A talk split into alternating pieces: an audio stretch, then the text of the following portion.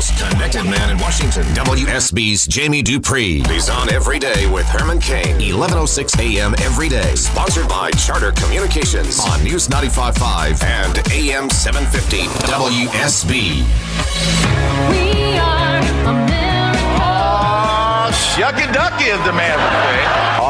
Oh, shucky ducky was a way for me to say, I am thrilled to be here. Why not just say that? Herman Cain. Herman Cain. Solutions for a better America. This is your host, Herman Cain.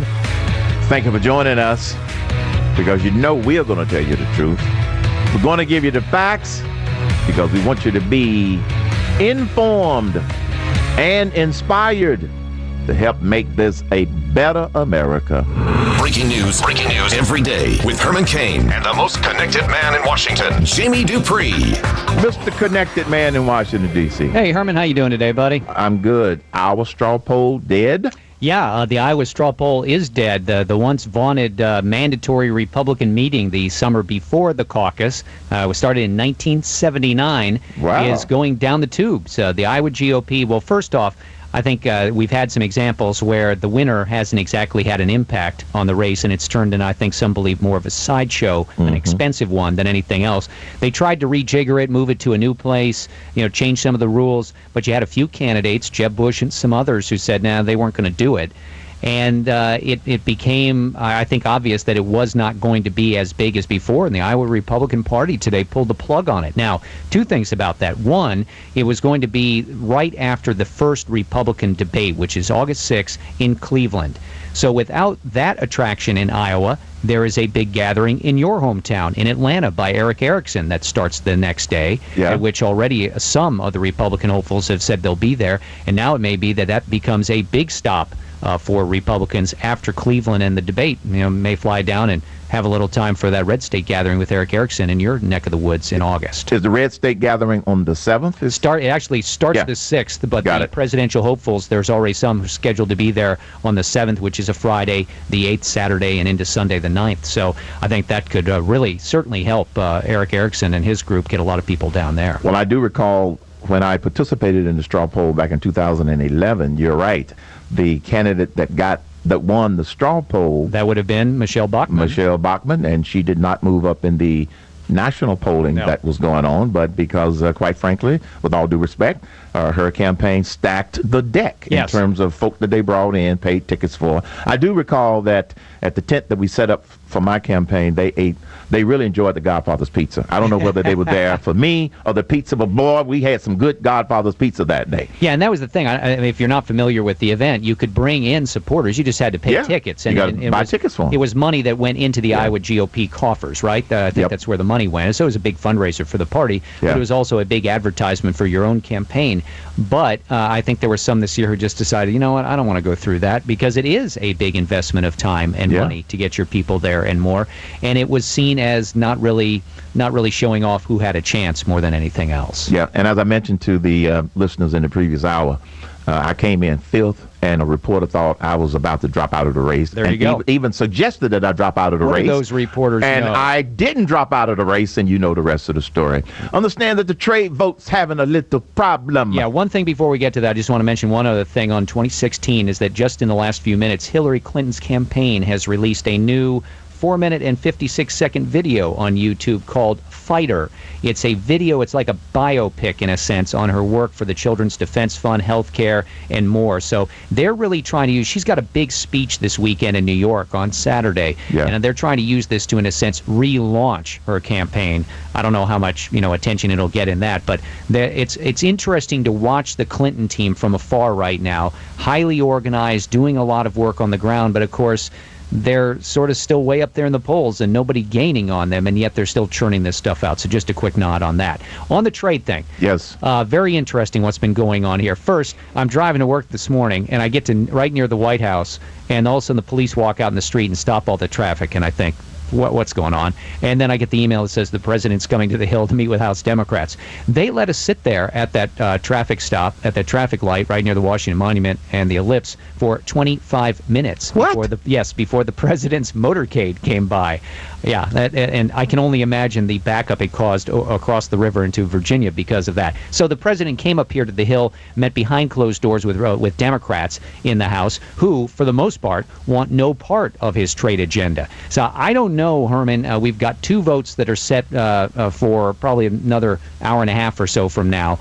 Uh, it's entirely possible that he may get a big thumbs down from his own party because yesterday, just to get onto this debate, we had a procedural vote. Most Republicans uh, voted for that, but there were a number of people who voted to start this debate that have said they're not voting for the underlying TPA and the other plans that'll be up on the floor. And so they're going to have to have more Democratic votes. And only eight Democrats voted to even begin this. So I I don't know. Uh, It, it, it could be that we're on the verge of a no thank you and a big uh, setback for the president in, and his um, and his uh, efforts on trade. Re, uh, the president was described by some Democrats as being very passionate, very passionate, very eloquent in urging people to uh, vote for the uh, for his plans. But he also sort of jabbed at them a little and suggested that Democrats were not playing it straight and that they were uh, raising sort of uh, straw man type of arguments that weren't uh, completely true. So I'm sure that will not go down well with some of uh, of uh, you know of the Democrats there. So we'll see. A big day for the president, and I, I think there's a number of Republicans who really don't want to vote for this because of President Obama uh, being in office. But on the other hand, if you look back at previous trade votes, this is about the way it goes. You have uh, mainly Republicans voting for free trade, mainly Democrats voting against. That was true in the George W. Bush administration and true before. So it's a last minute kind of thing here. We'll see if this last last ditch appeal by the president works or not. Well, he did the same thing on Obamacare, twisted some arms, and had some Democrats walk the plank, and they didn't come back. So I think some of the uh, Democrats are saying, "Wait a minute, uh, that could be a big backlash for this because of all of the uh, the confusion." Well, I think for a lot of Democrats, they uh, they don't like, and this is pushed a lot by labor, obviously. And uh, labor argues that these free trade agreements result in a loss of jobs. Uh, Congressman John Lewis from Atlanta was just on the floor a little while ago, and his quote is that free trade deals only bring quote here starvation wages and environmental destruction. Obviously, you have a lot of Republicans from the speaker on down who feel differently. They look at the big ports in their districts and, and see the chance for more exports. And, you know, it's just, it's two different sides looking at this in two completely different ways. I'm not sure where the votes are. It's going to be, uh, you know, it could be one of those very close things, or it could be that Democrats just refuse to listen to the president, and then I would think that Republicans would probably pile on against. Not that they're going to be listening to us have this discussion, but th- th- I think they try to make them too big and comprehensive. Why don't you, is, if it's something that the public can understand and that they can see it's not going to be destroying jobs and things of this nature, they would have a much better chance. Well, obviously, since the details of this, you know, agreement still haven't been released, and that that's not being voted on today, I have to reemphasize. I do think that that has been used by opponents, whether on the Republican side or the Democratic side, to raise sort of suspicions about the whole Right, process. right. And uh, you know, some of the things that have been said by the Republicans too have not really helped the the cause either. But as of now. Most Republicans ready to stand with the president, most Democrats not. It'll be an interesting day. When Well, did you say they were going to have a couple more votes? Or Yeah, probably in the next hour and a half or so as we're talking, so a little Okay. uh, early afternoon. And, you know, it's one of those things where I, I look back at the last big trade vote in the Bush years, and that was 215 to 212, and it was the same kind of thing. It was very, very close. Uh, most Democrats voting against, most Republicans voting for. But there just seems to be, you know, what's happened since then is the Democrats have become much more liberal, leaning liberal in the Congress. The Republicans have moved much more to the conservative side, and there's not as many possible Democratic votes for something like this. And, uh, you know, that could be the big thing that, that kills this overall. We'll just have to see. Very good. You're headed to Miami for the big Jeb Bush announcement? Yeah, Jeb is going to announce the former governor of Florida on Monday. He ro- rolled out a big group of endorsements today. I think there were 11 members, 11 Republicans of the Florida congressional delegation that were on that list. I've spoken to a number of them in recent days, and you know they make the case that they think that uh, Jeb Bush, from his time as governor of Florida, has a record that he can run on. Uh, and has accomplishments that are viewed favorably not only by conservatives in the Republican Party, but others as well, and can reach out to moderates overall and can be a good candidate. But when you ask even supporters about, well, what about the Bush name? Is there Bush fatigue? Uh, I, had several Republicans from Florida tell me straight up, uh, you know, Bush, the name Bush is a good thing for him, and the name Bush is a bad thing for him as Yeah. well. And uh, you know, the the fact that we could have a Clinton versus Bush race in 2016, to me at least, would probably be something that might stick in the minds of some Republicans that they don't want to have that. They they- they'd like to have something different. So, it, Jeb Bush certainly, I think, is in the top three right now, but. Yeah, I, I do think he's got a bit of an uphill uh, fight in trying to convince some Republicans that he would be their best choice. I think it'll cause a lot of people to stay home. Maybe you know, not necessarily, particularly that twenty percent in the middle that really hadn't decided. But you, you just never know. Um, as a reporter, you know that he's going to run. So what are you going to be looking for? I think I, you know, more than anything, you like to. I like to go to these events, like I went to the Marco Rubio one, just to get a sense. You know, it's I one see. thing to watch it on TV.